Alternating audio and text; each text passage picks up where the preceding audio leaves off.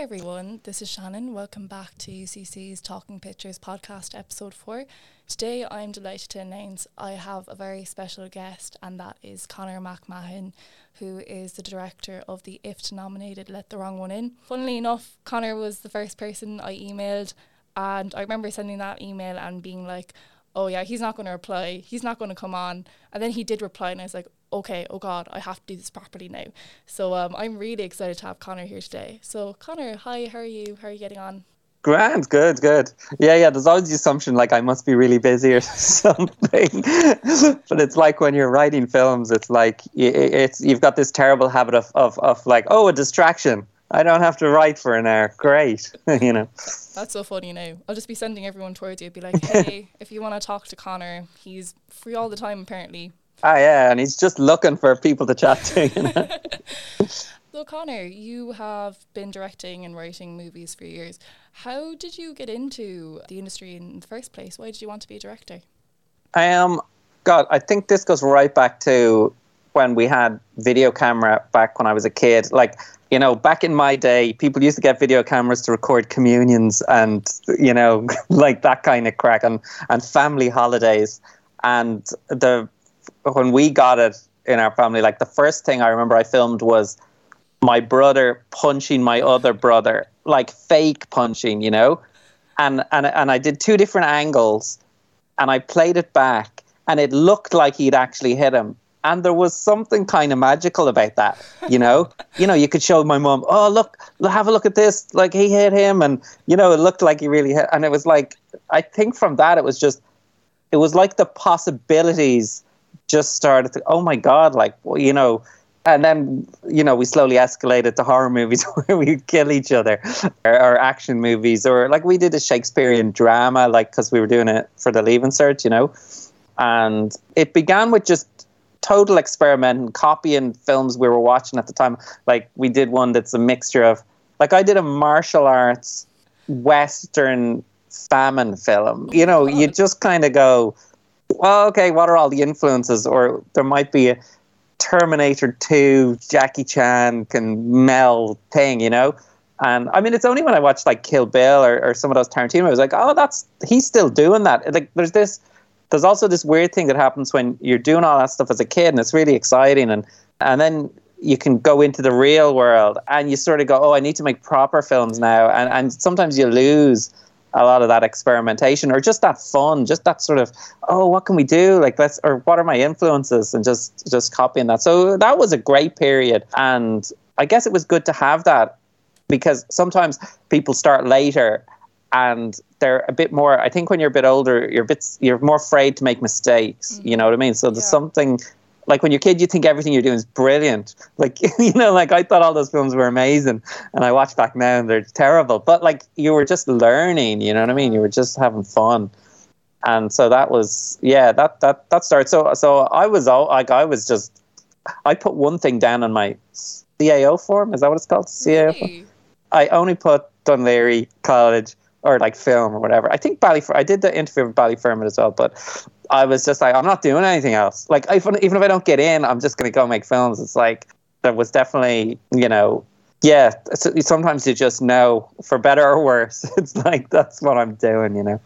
How did it feel going into an industry which might be a lot riskier than, say, something like teaching or engineering, and also in a country where I feel, you know, it's not always too encouraged to go into the arts industry? Yeah, and I mean, the arts industry has changed a lot. Like I left school 1998, I'm going to say. I mean, going into films was not a thing anybody was particularly doing. Like, so you see, it just never occurred to me. Like, there's this weird thing, and it does go against you, you know, it's like the classic starving artist, like, who kind of is sort of, you almost take it as a badge of honor that you're not interested in money, you know, which can be a bad thing because people can take advantage of, you know, and that does happen. I suppose the thing is, when you're starting off, you don't really care about that so much anyway, because, like, I guess no matter what career you do, to some degree, you're going to struggle for the first while anyway. So that's just like, you sort of accept that. It's like an actor, you know. You know, they kind of accept they're going to, you know, work in bars or whatever for a while. And then hopefully you build enough reputation. And so that's just the way it is, you know. But I kind of, I mean, even beyond that, I was more, I don't know where it came from, but I was always kind of like, life is too short. Like, what are you going to do? Like, I mean, my mom still sends me, you know, she'll still tell me there's interviews coming up for the civil service. Do you know what I mean? And it's like, when are you going to learn? Like, that's just not where my head's at. Like, I think this part of me just suffers too much when I can't make a film, you know, or I can't. It's just too painful not to do it. Do you know what I mean? Yeah. But I mean, it's also painful to do it as well. So sometimes you're kind of going, why am I doing this? Because, you know, it's not like you're doing it all the time, or it's hard to get films off the ground. But yeah, I don't know where that comes from. But like, I think most people who end up doing films and stuff, they, you know, they just have that drive, I suppose, that just somehow keeps pushing you. Yeah. It's actually really nice to hear like someone follow what they want to do instead of like sticking for the safe option. So in 2001 you won, was it Best Short at the Sitges Festival? Don't know how to pronounce it. So Sitges. Did that like open doors for you then when you had that kind of recognition and I suppose momentum behind you for that film?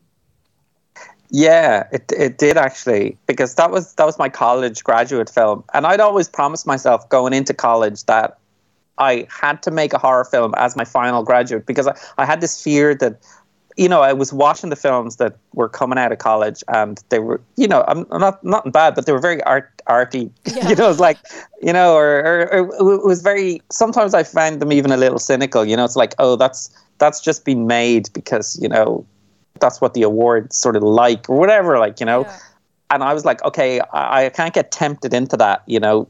And so it was like, the final film has to be horror. So yeah, I just went all out, did a horror film. And, you know, and it was like, there was some resistance even within the college to do it. Like, you know, like I do remember like, yeah, being told that, you know, I could set the same film with a bunch of window cleaners on the side of a building. And because really my story is about an outsider. Oh, so it's like, no. You know, mine was a monster in the woods. Yeah. It's like, yeah, he's a little more than an outsider. But, you know, thematically, you know, and all this sort of stuff. Yeah. And it's just like, no, I just want to do a horror film. And luckily, like I had enough, like I had two or three other guys in my class and it was almost like together, like if you were on your own, maybe you could have been convinced. It was like the kind of thing you'd run out of the room and go, oh my God, listen, what they're doing. Like, there's no way we're doing that. It's like we were very, I think we kind of motivated each other to really stick to our guns, you know, and go like, sometimes when you're younger, you're a bit cocky as well. Like, kind of like, you know, I know better than everyone, you know? So there was probably a little bit of that. Like, I know what I'm doing. So that film won a couple of awards actually. So Sitges, I think, Torino, or anyway, there was a bunch of things. But what really happened was they screened that film in the film board at the time, you know, they watched it in there, and somebody from, I was told this later, somebody from New Zealand film industry was over, and like New Zealand, they'd done Peter Jackson's sort of early stuff, which is like Bad Taste and Brain Dead and all that stuff. And so they watched it. They were like, I know I was told someone went out of the room because they were getting fell sick or something. But the person was like, look, there is a market for this. There's like, even if you don't sort of like it like, you know, because I think at the time, my problem wasn't we shouldn't be making horror films. It should be just, we should make all kinds of films. It's weird to me that horror has this thing of like, we shouldn't be making, like it's kind of like, at the time it was a bit like, oh, that's like bad or something, you know, or exploitative, or, you know, so you're kind of fighting that a little bit. I mean, it's changed now, like, you know, they make, you know, horror films are less seen in that category, you know.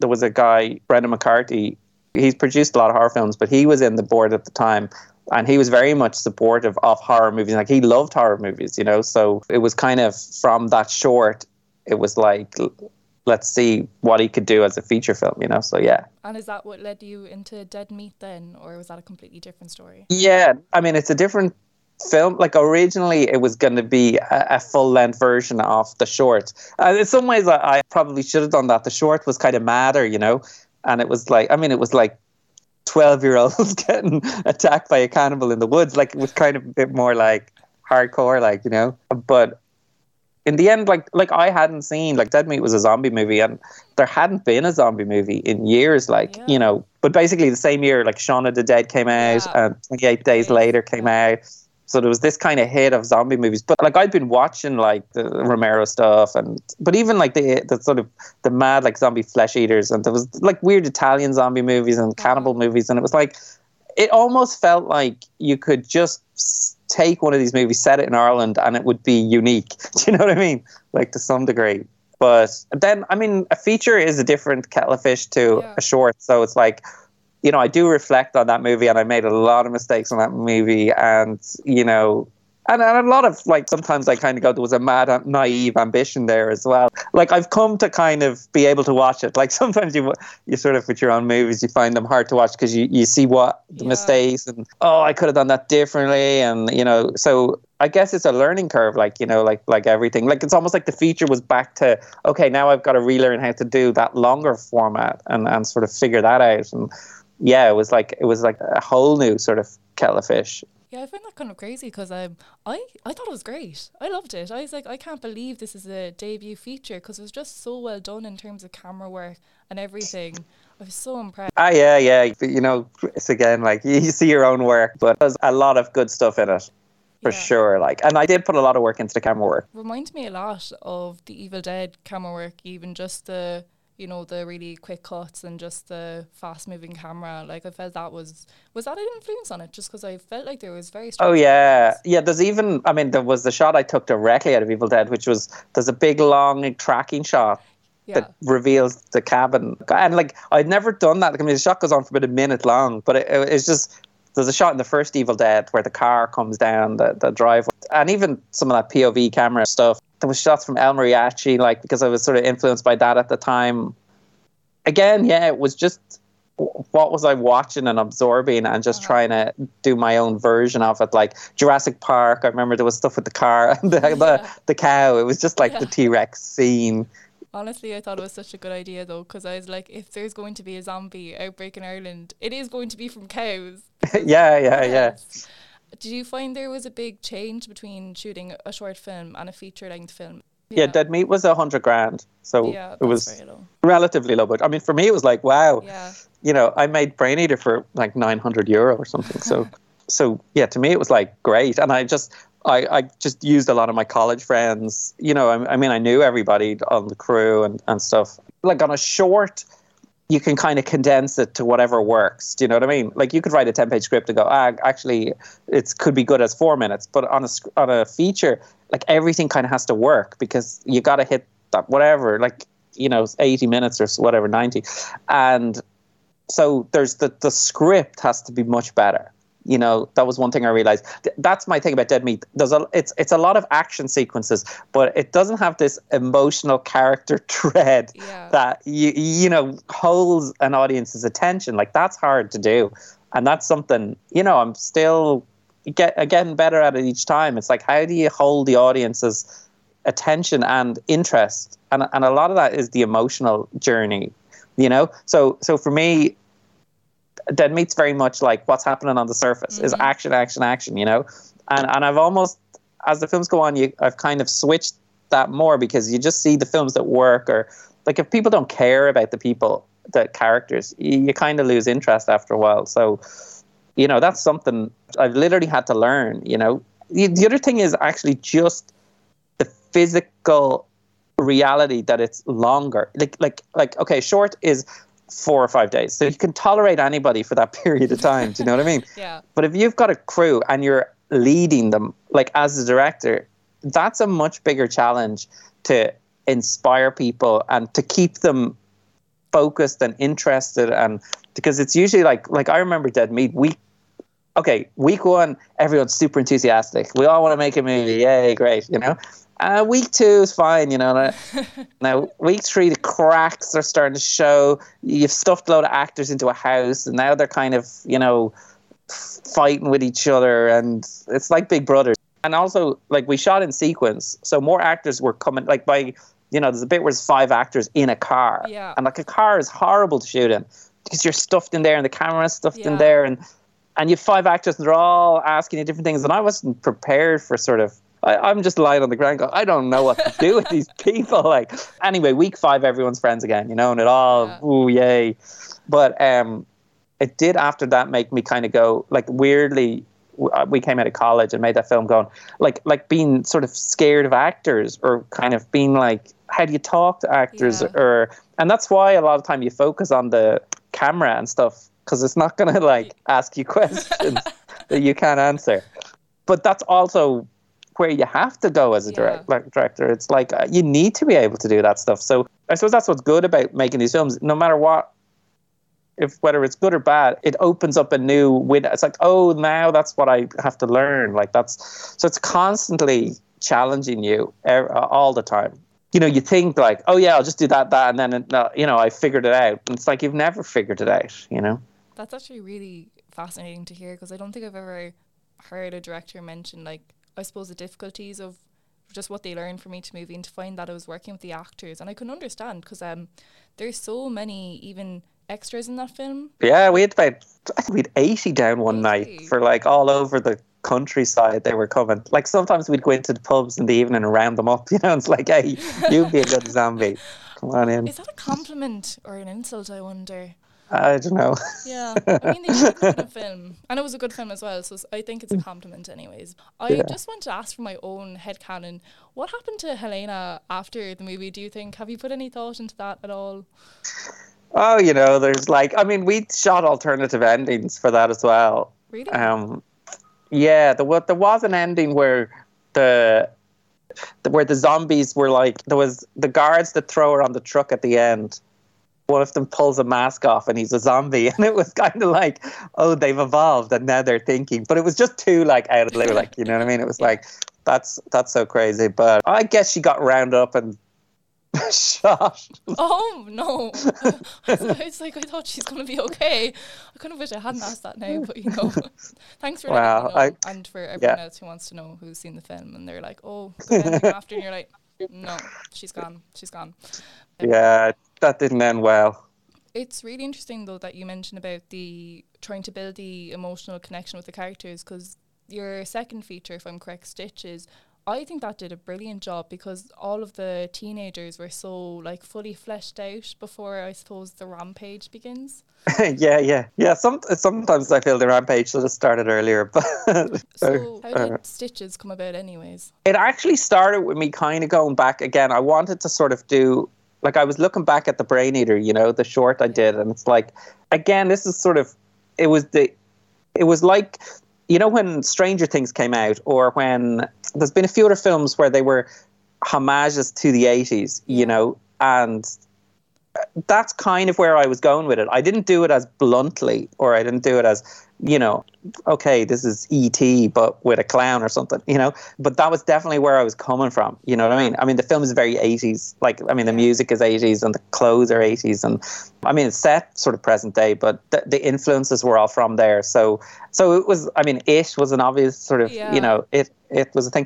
I mean, it was, again, it was partly, it gave me, the idea of the clown gave me a lot of ideas about ways to kill people that were fun and inventive, you know, and that was probably the starting point, to be honest. So it was like, you know, a clown, but a comedy, more comedy than It, you know, and then and then it was just kind of it was fun, kind of coming up with those teenagers and the characters. Like originally they were a bit younger, but like the producers maybe said, you know, they got to be a bit older, like definitely before you ram an umbrella through their eyeball, you know.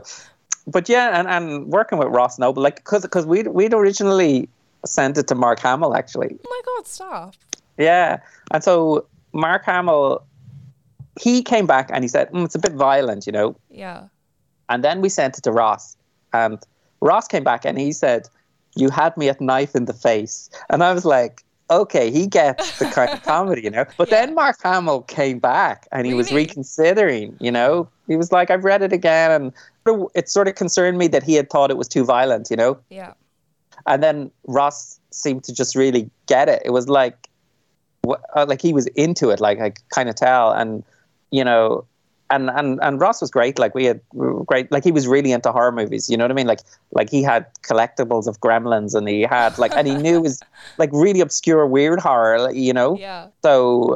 So yeah, it was cool, and he'd never done a film before, you know. So for him, it was a new experience, and I think he really enjoyed it. So You know, I noticed online a lot of people feel quite sorry for his character because he was just carrying out a birthday party and then he meets an unfortunate end. Did you intend for that to happen for him, just to for people to feel a bit sorry for him? Or yeah, I guess it's like you certainly want to empathize with him, you know. And because he wasn't. I guess he's a bit like Freddy Krueger. Like the way we kind of pitched him is like Freddy Krueger, but in Part 3. Do you know what I mean? Yeah. When he's a little more like, you know, he gets softer each one. You know, like I remember, like one of my just when we were talking about the character, like I remember telling Ross, he's just like you've woken someone up and they're really grumpy. You know, It's like. So he's been woken up from the dead, and it's more just like, right, I guess I'll just carry out this thing, I suppose. You know, he kind of had this sort of, that was just his character, his persona, yeah. But he was just sort of annoyed at having to do this, but I guess I'll have to do it, you know? Uh-huh.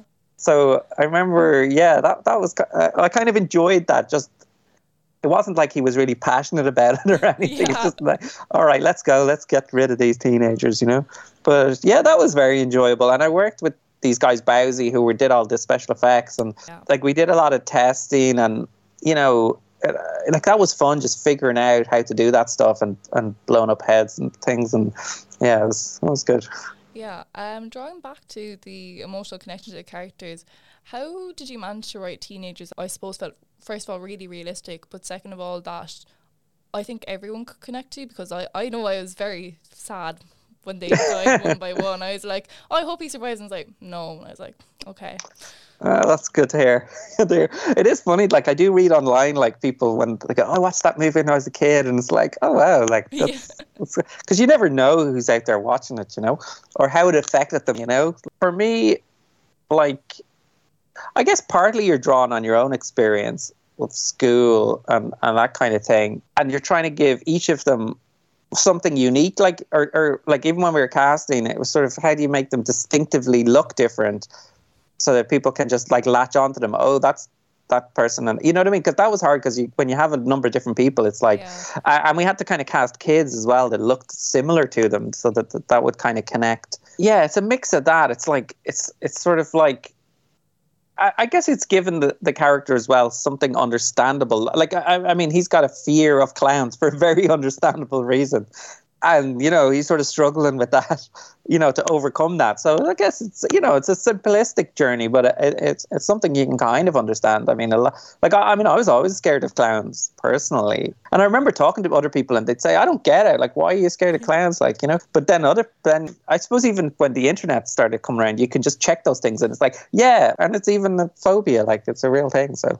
I want to ask as well, you mentioned the special effects, and I think I have to say them because they are absolutely brilliant. You lean a lot on practical effects over CGI. Was it cool to create the special effects for the film? Yeah, I think at that stage, it was like I was just starting to learn even myself about CGI, like even how it worked, like, you know, or how to use it or anything like that. And I'd done a series with the special effects guys, but it was a web series called Zombie Bashers before that. Oh, yeah. And I'd started experimenting a bit with, okay, what's it good for and what's it not good for, you know? Because in that, I was kind of trying loads of stuff, you know? It's like, that was almost just a way of experimenting. Every episode we go, okay, we tried that last time. And you'd go sometimes, like in episode 5 or something, it was just all CGI. And then you start to go like, geez, that blood looks stupid, like, or whatever, like, you start to see the limitations of it. So with Stitches, I think it was a mix. It was one, because again, it was harking back to the 80s. It's like, okay, if you want to replicate it, then you do have to do it practically. But it's like I remember, say, Stitches' death scene at the end. Yeah. There was a plan to do that with computer graphics, and we shot footage of it, and like we half didn't know what we were doing, you know, you just draw a load of dots on the face, and Ross was just like, oh, man, like, he didn't know what he was doing. Like, there was no plan for what it was. It was just Ross making a load of faces with dots on his head, and then hand it to some CG guy, you know, and go, make something. And, you know, he's trying different stuff, but it's just always, basically we ended up after about a month just going, like, we took half a day, had a load of fake heads, like smashed them off graves, blew sort of, you know, yellow goo out of it, and it was way better, do you know? Because it kind of, like you could never replicate the way splatter goes. You know, it just bounces off things and things fly in different directions, and it just always feels better. So, yeah, like, but yeah, so we did try, and then it was like, that just doesn't look good, you know. Mm-hmm. And that was supposed to be the big CGI finale, you know. But I think it's back to that thing. It's because the issue there, it wasn't so much the CGI, it was just it hadn't been thought through, and I think that's the problem when there's no thought behind it. It's just like, someone else will fix it, and then basically the computer graphic guy is now the director. I did another short with the guys. I was like a little banshee thing, but like we did loads of tests on that. You know, like how is it going to look? You know, getting the right teeth, and so it's really about testing and seeing what works. And I think the problem is when you show up in the day, you don't have a clue what you're doing, and you just shoot a load of stuff, and then go someone else. That's someone else's problem now. I think that's where it doesn't work. I really want to ask how you did the special effects for Richie's death, because I think that's become quite, I'd say, one of the biggest moments of the film. So basically, we had, I could be wrong, 3 or 4 different heads. So basically, you know, we'd film all, whatever, 3 or 4 of them. You know, one you'd have to remove and take it off. And they were all slightly bigger and slightly more, you know, stretched or whatever. And so that's for the initial, like, pump it up. And I think with the computers, we might have blended one into the other a little bit, you know. So you get that sort of head expansion. And then the final head blow, like, that was one where on the night we were supposed to do it practically, you know, and they had rigged this head that had sort of, you know, some pre-cut in different places, and they were going to use compressed air. And I remember it was going to be like, oh, we're going to blow up the head tonight, da, da, da. And it was just the biggest letdown. Really? It was like it just went, you know, and I always know when there's just silence on set, because you know when something's good, usually blow yay or whatever, like, you know, and it was like, okay. And so in post, I mean, I'm not joking, we basically redid the heads and got dynamite, and we got this guy whose nickname was Boom Boom, but there was always a bit of like worry around him, because I think maybe once he'd used too much dynamite and blown, you know, something up. But like, so we were all behind glass screens or whatever, and we got this camera that they use for wildlife documentaries. You know, shoots the super slow motion, you know. And we were all like, we shot that out in Ardmore, you know, so it was like a big studio with just this, you know, in the middle of the studio, this fake head, you know. But he knew how to, you know, he would say like, you know, the thickness of the head has to be like whatever, like maybe it's 0.5 centimeter or something, you know, enough to hold it. But, you know, because we jammed it full of stuff, and then it was just like, boom. You know, and it was like, that was cool, yeah. It really paid off. I think that's one of the most gruesome kills I've ever seen in a horror film. And I think everyone else who's seen it is also traumatized by it. It's just, it's so creative. How did you come up with the idea for the different kills? Well, that's what was so cool about working with those guys, like Ben O'Connor and Aoife, or the two guys from Bowsy. They'd almost take my ideas. Like, it's like when you find that collaboration, it's really good, because like I know I want to blow the guy's head up, but I don't know exactly how to physically do that, and Ben's a really good artist as well, so he might start drawing pictures. So I remember he drew that picture of the, you know, the, like, you know, the head, and it's like, okay, how do we do this? And, you know, then he would do some designs, and like one time he went with the smaller head, which just looked creepy, you know, just weird, like he went out one night, you know, like drinking with that on. No. And he was just freaking people out, like, you know. But even him on set, it's just because actually this part was real, you know, the mouth, you know, and it was blended in.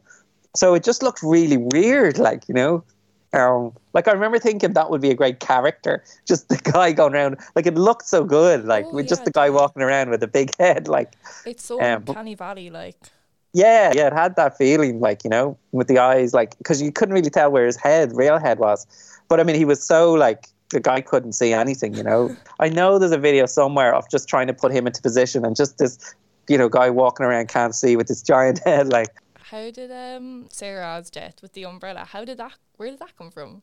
Again, it was like, with the deaths, it was like, I always knew the deaths needed a couple of beats, you know, because you almost want to think it's over. and then you get another and another and another. Like, honestly, that was sort of my special power. It was sort of like thinking of random objects and how they, like, maybe I'd just been doing it so much as a kid of just looking around the house and just going, what can we use? And again, just keep pushing it. Like, there's always got to be an eye gag, because you know people react. It's like I just know that was the impulse to always just push it further than you think, you know. Yeah, and then the idea that I would fall back into her mouth, it's just like, you know, okay, that's... Yeah, like, I haven't topped those deaths, I don't think, you know. I mean, they were so... Like, we really put a lot of effort in, you know what I mean? It was like, we really tried to really push those, and we storyboarded them all, and it was like, we did tests for them all, like, so, you know, we did really put a lot of effort into trying to make them work. I was going to mention about Stitches, how it's actually gained a cult following. Would you know of the YouTube channel? I think it's Kill Count by Dead Meat. Yeah, I did. Someone sent that to me. Like, yeah. Because, like, that's the funny thing. That hits, and he gets so many, like, I don't know, like, he gets a lot of hits, like, you know. So I did watch that. It kind of, like, was nice to just, it's kind of funny because you do forget about your films after years. It's funny that somebody else kind of resurrects it, I suppose, and then I was reading the comments and just people going, oh yeah, watch that movie, because it's like, it's not like you really ever meet those people that have watched your films, really, like, you know, they're out there somewhere. So sometimes it's just, oh, they, you know, they all come together on those little comment things, and it's like, oh yeah, there are people out there, because you just don't know, you know. Yeah, like, I think it was one of the few films actually on that channel that there's this thing I think is called the dull machete kill, which is like given for the lamest kill, but they didn't give any to Stitches because they're like, no, this is too good, we actually can't do it. Like, that's actually insane. They've had over 1 million views just discussing the film. There's one I saw that was just last month, over 500,000 views on how to survive. I did not watch that. I don't know how to survive it. Speaking about how would you survive, do you know what you would do yourself in a zombie apocalypse, or if you had to face Stitch as a clown? How would you get out of those ones? God, yeah, it's a good one. Well, you know, I've got the Hurley stick. Yeah. You know, and it's in that drawer behind me there, you know? Like, I know where it is in the house. Do you know what I mean? Yeah. And so, you know, Harley stick comes in pretty useful in anything that's attacking you, you know. So, yeah, I think that's where I'd go for, certainly, you know. Oh, that's good to hear. I feel like you're the expert on horror. I feel like if it came to a zombie apocalypse, you'd probably be the first person to go to for, like, survival. Yeah. I guess, you know, I mean, what's weird is, like, in real life, I can't stand the sight of blood, you know? Like, it's like, if I get a little cut on my finger, you know, I'll be, like, whinging, you know? So it's, like, there is this weird thing, anything to do with that. It's, like, bleh. It's, like, weird people are always surprised, you know? It doesn't really make sense. But it's, like, I mean, to me, films are just totally fake, you know what I mean? It's all silly. So, but, yeah, real life is, like, a totally different story. So it's quite possible I'd be just, like, locked in my room, you know, pretty terrified. Okay, that's good to know, just in case we're in a situation. Don't come next. Don't come. Just avoid Connor, guys, just to let you know. Going on to your next film, From the Dark. Was that film is based around lighting a lot, considering the monster in the film. Yeah. Not a big fan of light. Was there challenges shooting that in terms of lighting? Yeah, like we'd originally planned, like the original plan for that film was to only use the light sources to light the film, you know. Now, this was a conversation with, like, sometimes you have these conversations, you kind of go, okay, but if we're in a bog in the middle of the countryside and you only have a torch, you might as well not be in a bog. You could film it in your back garden because you're not going to see the bog, you know. Yeah. So it's like, and then it's like, okay, maybe we should light it, but how do we light it so it doesn't look like there's lights? So then the people will say, oh, well, there's a light there, why is he out? You know, how will they read it as moonlight? Or, you know, so it was this kind of bit of a head melt for a while of that idea. Because originally that was a film I was going to do, me and my friend Michael Lavelle, he was the DOP, we were just going to do it ourselves because it was an idea you could do. Because it's just like, we'll just use car lights, the house lights, the torch, we won't use any lights, and we'll just find a house in the countryside. And I mean, it was one of these weird things. I mean, this is a separate thing about films, but there's this weird thing when you have an idea for a film that things start appearing to help the film get made. It's just really weird, but it always happens. So it's like, So, like, we're doing a film set in a bog and we need an abandoned farmhouse. And, you know, 2 days later, there's a guy in Michael's house and we're talking about this. And he goes, oh, I own a bog. And then he's like, do you want to see it? Okay. Who owns a bog? And that's insane. And then, yeah, and he goes down and then it's like, oh, and there's an abandoned farmhouse over there. Do you want to have a look at that? Yeah, you know, perfect. It's this weird, like, this is what I think it is. And it's actually the most important thing, I think, making films is once you believe you're going to make the film, like once you've set it's, and you know, when you've done it, like, you know, when there's a big difference between talking about making a film and committing to making the film, you know, like committing actually means like, I'm going to make it if no one gives me the money, and I'm going to start acting like I'm going to make it. Like, I'm going to start casting. I'm going to start looking at actors. I'm going to start, like, you just start. Like, so that's what we did with that film. We just started. And the minute we started, the things start appearing, you know?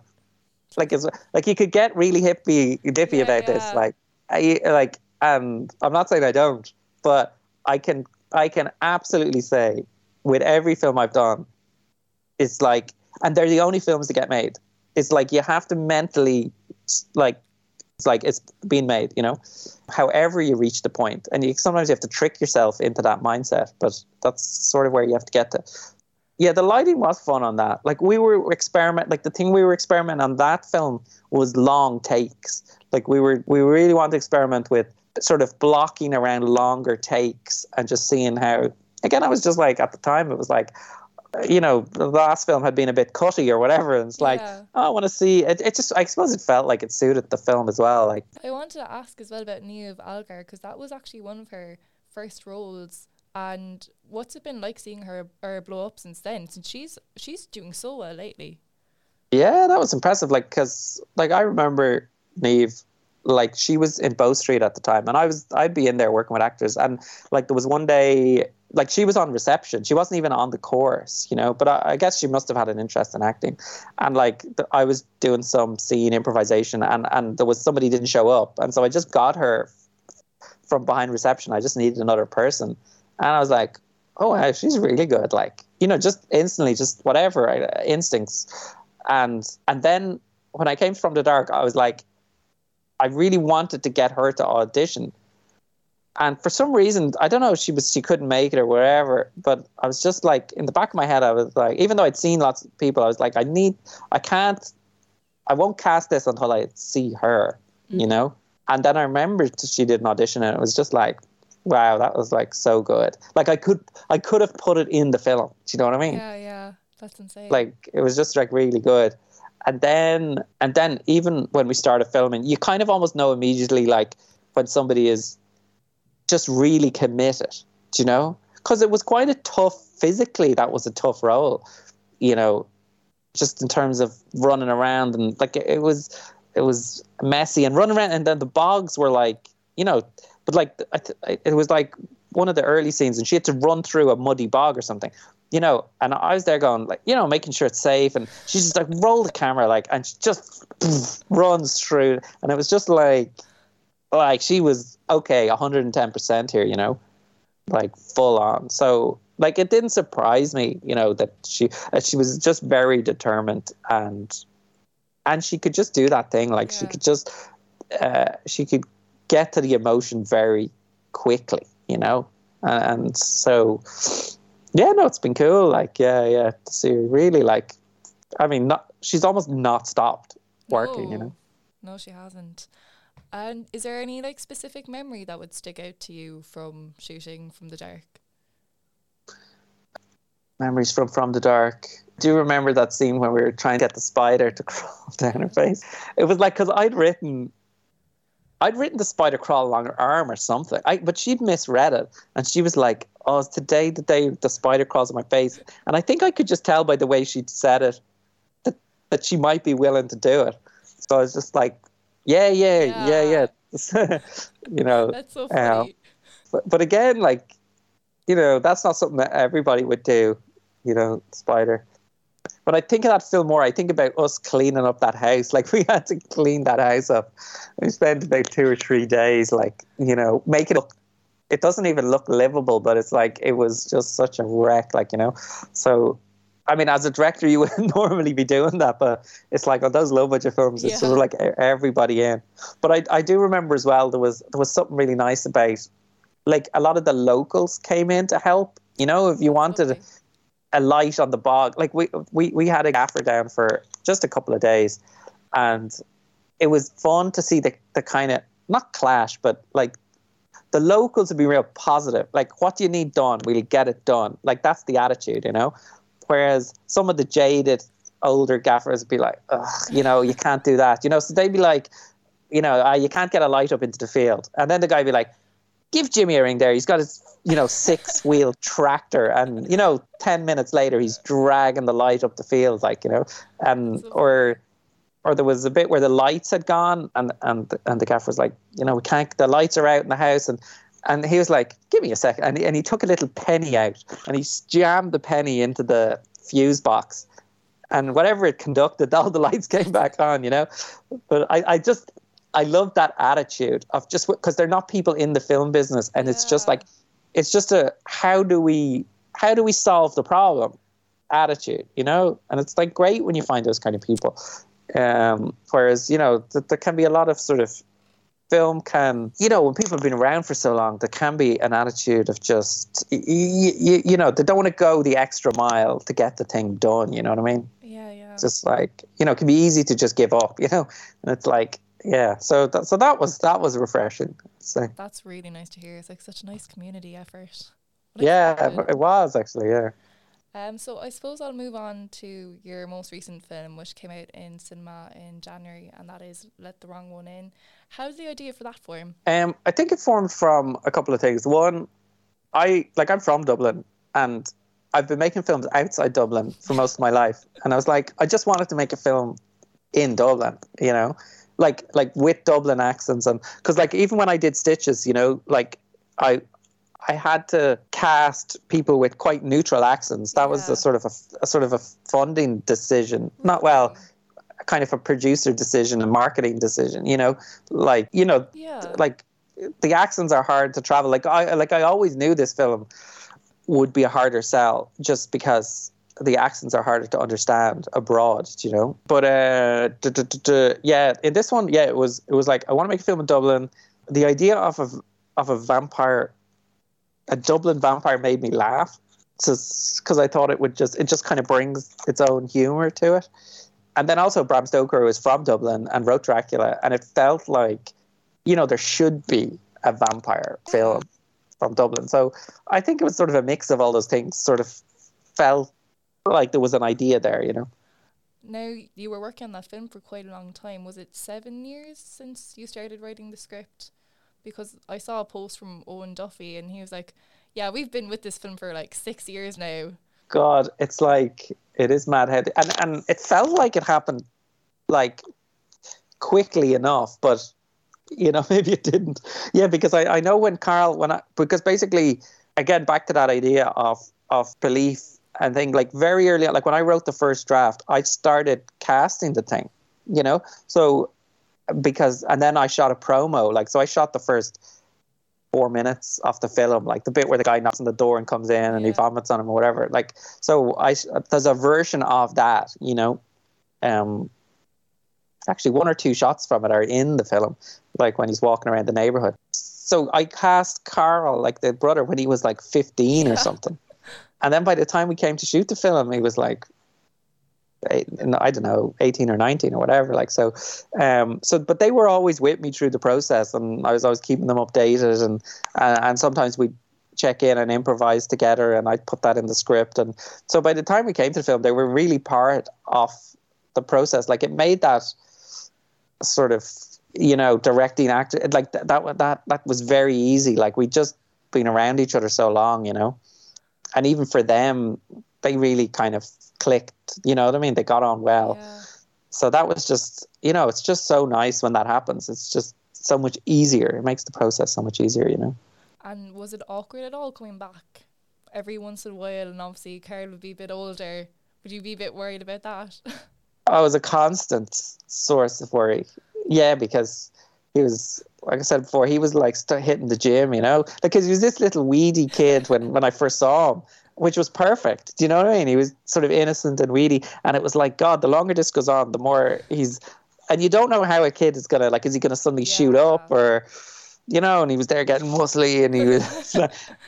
And then he was, like, even telling us, because he got braces, and then we were worried about, like, you know... would be able to okay, the Dublin accent was bad enough, and like, but that was all fine. But yeah, it was something, you know, with the pandemic and the, you know, there was this thing of delaying, like, always seemed to create more issues as it went along. Like, at some point, you just go, wouldn't it be better to just shoot this, you know? Yeah, I wanted to ask, how did the pandemic affect shooting in with regards to COVID restrictions? I suppose it did have financial implications for sure. Because we'd actually start, I think we were shut down the day before we were due to shoot, right? But you've still spent money. Like, you probably, like, a lot of people have a 2-week lead in on a film, you know? So, like, you know, costume have started, everybody started, like, you know? And so we had to stop. And then it's almost like, even if you start up again, you kind of need those 2 weeks again. You can't just sort of start cold, you know? So that had sort of cost implications. We were then delayed for 6 months. So that was, I mean, to be honest, that was good. Like, it was good in the sense that we had time to, like, because basically we had the house, we had all the actors, we had, like I said, we were all ready. So you could really go, okay, let's just try and improve it. Like, we know, in terms of blocking and everything, we know, because sometimes you just don't know what the locations are, you know? Whereas because we had the locations, we could do it really specifically, you know, so that was very useful. And honestly, like, COVID, it's like, because everyone knew it was going to be a challenge, everyone was, like, way more prepared, and there was this sort of, it actually reminded me of back when we used to shoot on film, you know. There was a reverence when you shot on film, like, you know, everyone's really careful. You had to think about your shots because you knew it was expensive or whatever, you know. But when you've more thought put into something, it just works better, you know, because you've thought about it. And so, like, everyone was super prepared, you know. And also, there wasn't just the usual chatting messing that goes on in a film set. So honestly, like, everyone was more focused. It didn't have the social aspect, you know, where... Or you didn't, like, some people didn't see their faces until the end of the shoot, like, you know. So, like, whereas Dead Meat was like, you know, I've made friends for life with those people. Do you know what I mean? Like, we were, like, it was a real, you know, I'd still hang out with some of those guys that I met back then. Whereas definitely this was a bit more functional, you know, because there was no, you couldn't, everything was closed. You couldn't hang out with people or whatever. So, yeah, I kind of missed that aspect of it, because it is a fun aspect of, like, filmmaking is, like, the people you meet along the way, you know. So just be taking off their masks in the film, you're like, I didn't think that you looked like that.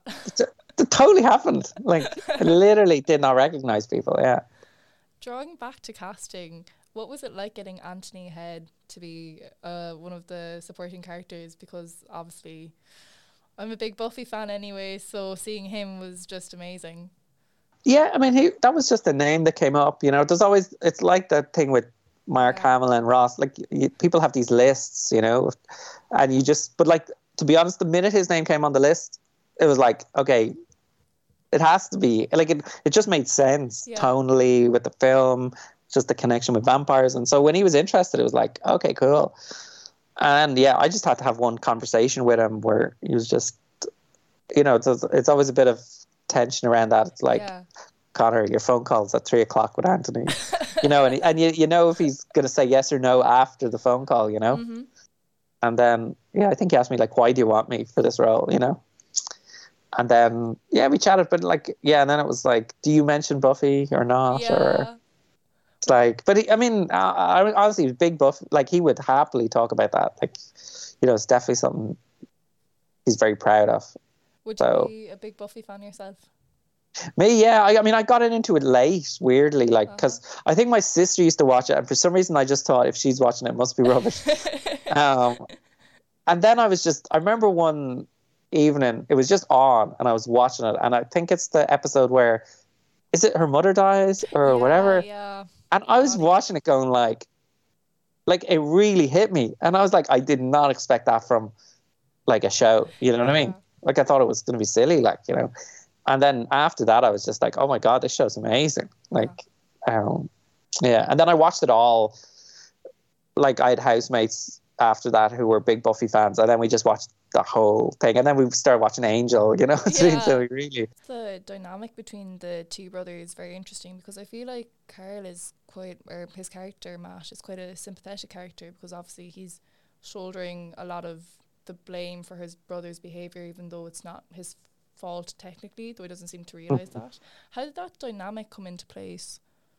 Well, that was very much based on my own dynamics with people over the years. So, like, that film was based on dealing with very selfish, narcissistic people, you know. And so I had a few people in my life that I was drawing from, you know. And Matt was like, yeah, you know, it's just like being too nice, like being, thinking you're helping somebody, but you're kind of enabling them. Mm-hmm. Complaining about somebody, but not doing anything about it. Yeah. You know, like, these were the kind of things I was exploring with that dynamic, you know, because the vampire, I always felt the vampire was a vampire. Like, he's like, it's not really his fault. So it's like a psychopath, yeah, for it, just to take example, like you could say it's not their fault, like, you know, but it doesn't mean you should hang around with them. Yeah. Do you know what I mean? Yeah, yeah. So it was like, how do you navigate that, especially if it's someone in your family? Mm-hmm. That was kind of interesting to me. It's like, because actually originally they were friends, they weren't brothers in the original, but it became more interesting when we kind of set them up as brothers. It was more difficult for him to deal with it, because otherwise you could kick him out and shut the door. But it's like, okay, he's got this history and this. But it was also about Matt realizing that it was his own fault. Not just that it was his own fault, but okay, it's my own fault, but also I have the power to stop this at any moment, you know? Like, it's like, I was trying to get that realization across. Because, I mean, that actually happened to me. Like, you know, it was like, I had this friend who was just annoying me. And it was like, I suddenly realized in a moment that I didn't have to answer the phone when they rang. And it was so freeing. Like, it's like you can be trapped and not realize it and think you can't do anything about it. And so, yeah, that I was always trying to put that in the film, you know? Yeah, like, I think definitely watching Deco in the film, he is kind of a very selfish character, but the thing is, he's made so likable by Owen Duffy, even though I feel like on paper he'd be a very unlikable character. Like, it's brilliant casting there. Yeah. No, it was definitely a note I got early on. So, like, people were saying, like, you know, because some people would read the script and say, this guy's horrible, no one will ever like him. But I kind of knew the old charm of the Dublin accent. Yeah. Would win them over. But yeah, like you said, casting was important there. Like, without the way he played that, you know, it wouldn't have worked. Is, once again, kind of drawn back to From the Dark, is there any, like, particular memory or day of shooting that stands out to you from Let the Wrong One In? But I always try and think, because of the COVID thing, it's like, you know, it's definitely not the usual. Usually you'd have loads of stories like, you know, oh, I remember that day. This less so. God, I'm trying to think now. I mean, I do remember just that day of spraying the vomit blood thing, because that was sort of, you know, it was sort of the you don't have many takes to get that right. I'd also done it in the promo. So I was like, if I've done this in the promo for no money, and now I've got a big production, we can't even do this, I'll be very annoyed. We did it twice. Like, God. You could have pushed a third, but that was about it, because the costumes, the wall is getting wrecked, the guys who did the blood as well, they gave Owen a little rig, so he had a button that would trigger the vomit, you know, so that helped the timing, you know. He could actually, rather than someone off camera trying to get the timing right, he could do it himself. So that, I think, that helped, you know, achieve it, you know. But yeah, I think that's I remember, because there was kind of a build up to that, and it worked well. So we were all very, you know, gave a lift, like, yeah, okay, got over that. And it was more blood than the promo. You know what I mean? It was like cover the walls. It was like, great, you know. Recently you've been nominated for 2 IFTAs. How do you feel about that? Yeah, like, it's funny because, like, on one hand, it's like, okay, you know, it's like, oh, awards, you know, you could say they're meaningless or whatever. But it's nice to see, because, like, horror or comedy never normally gets recognized in awards. And so, in a way, you don't really even expect it, you know? And so it's nice to kind of go, oh, okay, like, you know, that's yeah, like, I guess it's just, I mean, sure, my mum's proud now, you know what I mean? It's like...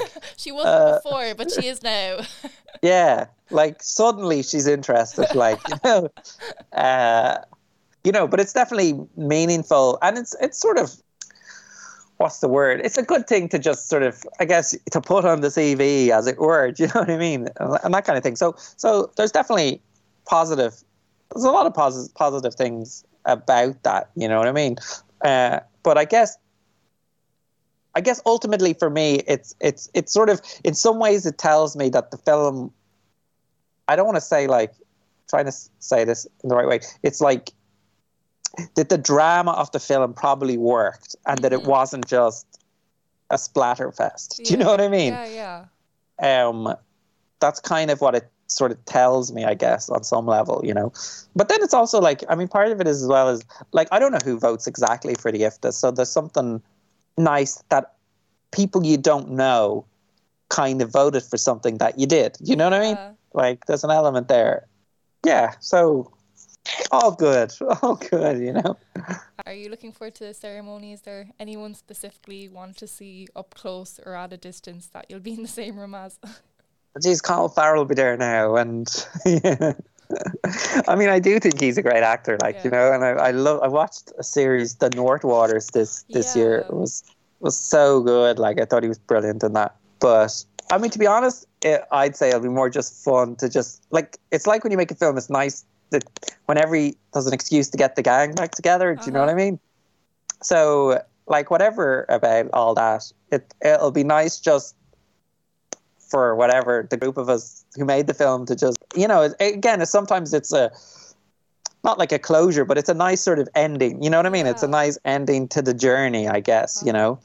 Like, I mean, you get that a few times with, like we went to a film festival in Brussels, and it was a good, nice screening, and a few of us were there. But again, that's the sort of, it's the icing on the cake after you've gone through all that. It's like you've gone through some kind of war with people, and it's like, it's nice to just meet up again and sort of reminisce, you know, about it, like, you know, every so often. So yeah, no, I'm looking forward to that. That'll be fun, you know.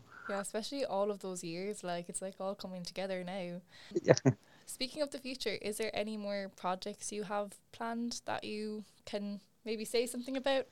Yeah, there's a couple. I mean, I'm trying to just work on more things, and I guess TV is the big thing now to try and get into. Mm-hmm. You know, it like, it almost feels like you've been working on something so long, and then suddenly people are going, TV is where it's at now, you know? Yeah. You know, someone described recently, they said, like, TV is a stream and film is a puddle. And it's like, do you really want to be stuck in a puddle? And it's like, I don't know how accurate that is, but it's like this sense that you have to adapt, you know, or you have to evolve with the times. And there seems to be just a lot of opportunities there. So it's like, and also in genre stuff. So it's not like TV the way it used to be, you know. Yeah. So especially in the States, you know, there's a lot of genre TV or horror TV even. So it's about just trying to navigate that. I think that's sort of where I'm at. Like, but at the same time, it's developing different things. There's a few slashers in there, you know. Like, I want to do another slasher, like, you know. So I have 2 of those sort of going, and then, I mean, they're all in script stages or being developed, and there's always a low budget one that can be made for nothing. Yeah. If there's always got to be one of those in the back pocket, you know. There's one about a witch that I wanted to do for years. So yeah, it's a couple of things. So again, what will be the next one? I don't know, but hopefully sooner rather than later. That's the main thing. I'm really looking forward to it. Anyways, I've just enjoyed all of your films, so I just had a great time. I'm super glad that you're here. And I suppose just for a few questions for closing off that are not related to your films, just a couple of fun ones. Who would you say is your biggest influence in terms of your directing, do you think? I would, like, I mean, you probably wouldn't know it to look at my films, but I would say definitely Steven Spielberg has been the biggest influence, just in terms of, like, it's like it's like gives you something to aim for, even if you like fall short. It's like I see how good his camera work is, and you try to emulate it, and it's like, and then you realize how difficult it is to do. Or just, they were definitely the films that just inspired me the most. Or like I'll always go back to Indiana Jones, or like those or Jewel, even his first film, just the again, it's just the camera work and the, you know, like, so Spielberg and then Sam Raimi, you know, I think would be the, like, Sam Raimi and Peter Jackson on the horror end of things. And then, but yeah, Spielberg, I think, you know, ever since I was a kid, like, so, yeah. Speaking of Sam Raimi, are you looking forward to the new Evil Dead directed by Lee Conan? Yeah, like, that's amazing. Like, there's a, you know, have to be slightly jealous there as well, you know. But yeah, like, that's an amazing achievement. And yeah, I think it's out, like, what date is it? It's out in a couple of weeks or whatever. But yeah, it looks, I mean, the trailer looked really good, and I they premiere there at South by Southwest, and I know the first lot of reviews were all very positive, so yeah, like, that's cool. Yeah, no, I know, I went to college with Lee, like, he was the year below me, yeah, so he went to Dún Laoghaire as well, so yeah, no, I'm really looking forward to it. And I mean, it's great. I mean, it kind of, again, it just shows you, like, you kind of think someone from Ireland, like you almost think that would be impossible to sort of get there, you know. But, you know, that's, yeah. And for one final question, what do you think has been your favourite horror in recent years that you've seen? Oh, God.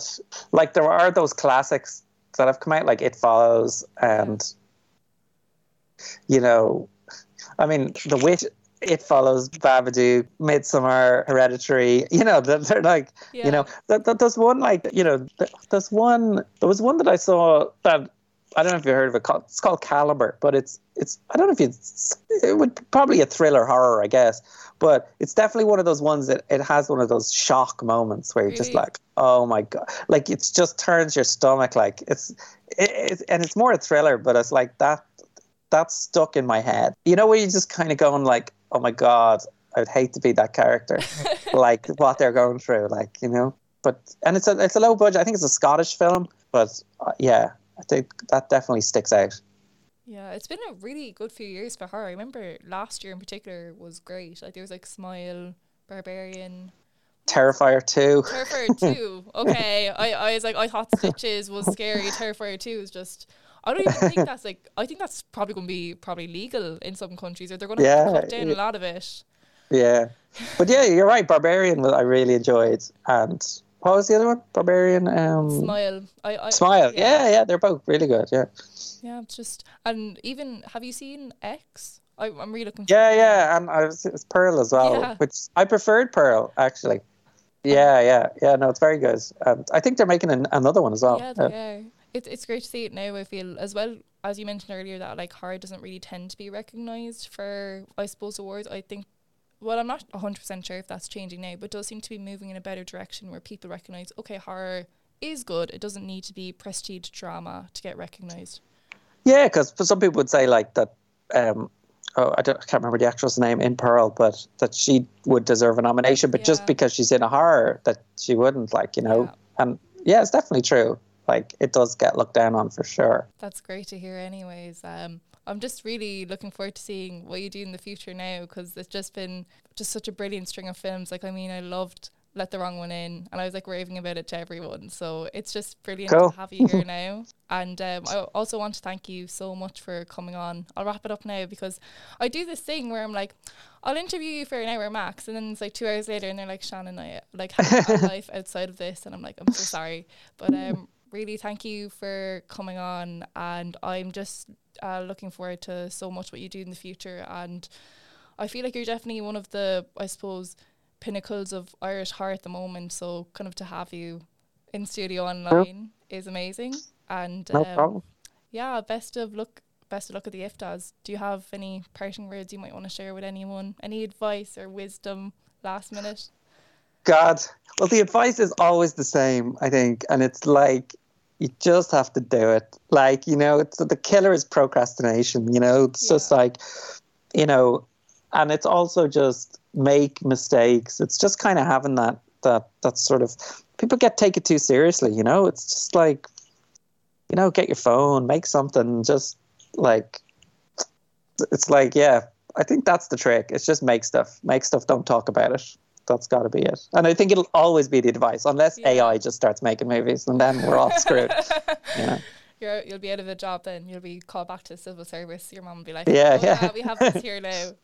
But, exactly. Yeah, it was absolutely wonderful having you. It was wonderful having the first person I contacted who I totally expected to be like, no, I'm not doing this. So yeah, UCC just really appreciates you taking time to talk to us. And yeah, just cool. Anything that's coming up, we'll all be right there to see it. So thank you so much. Deadly.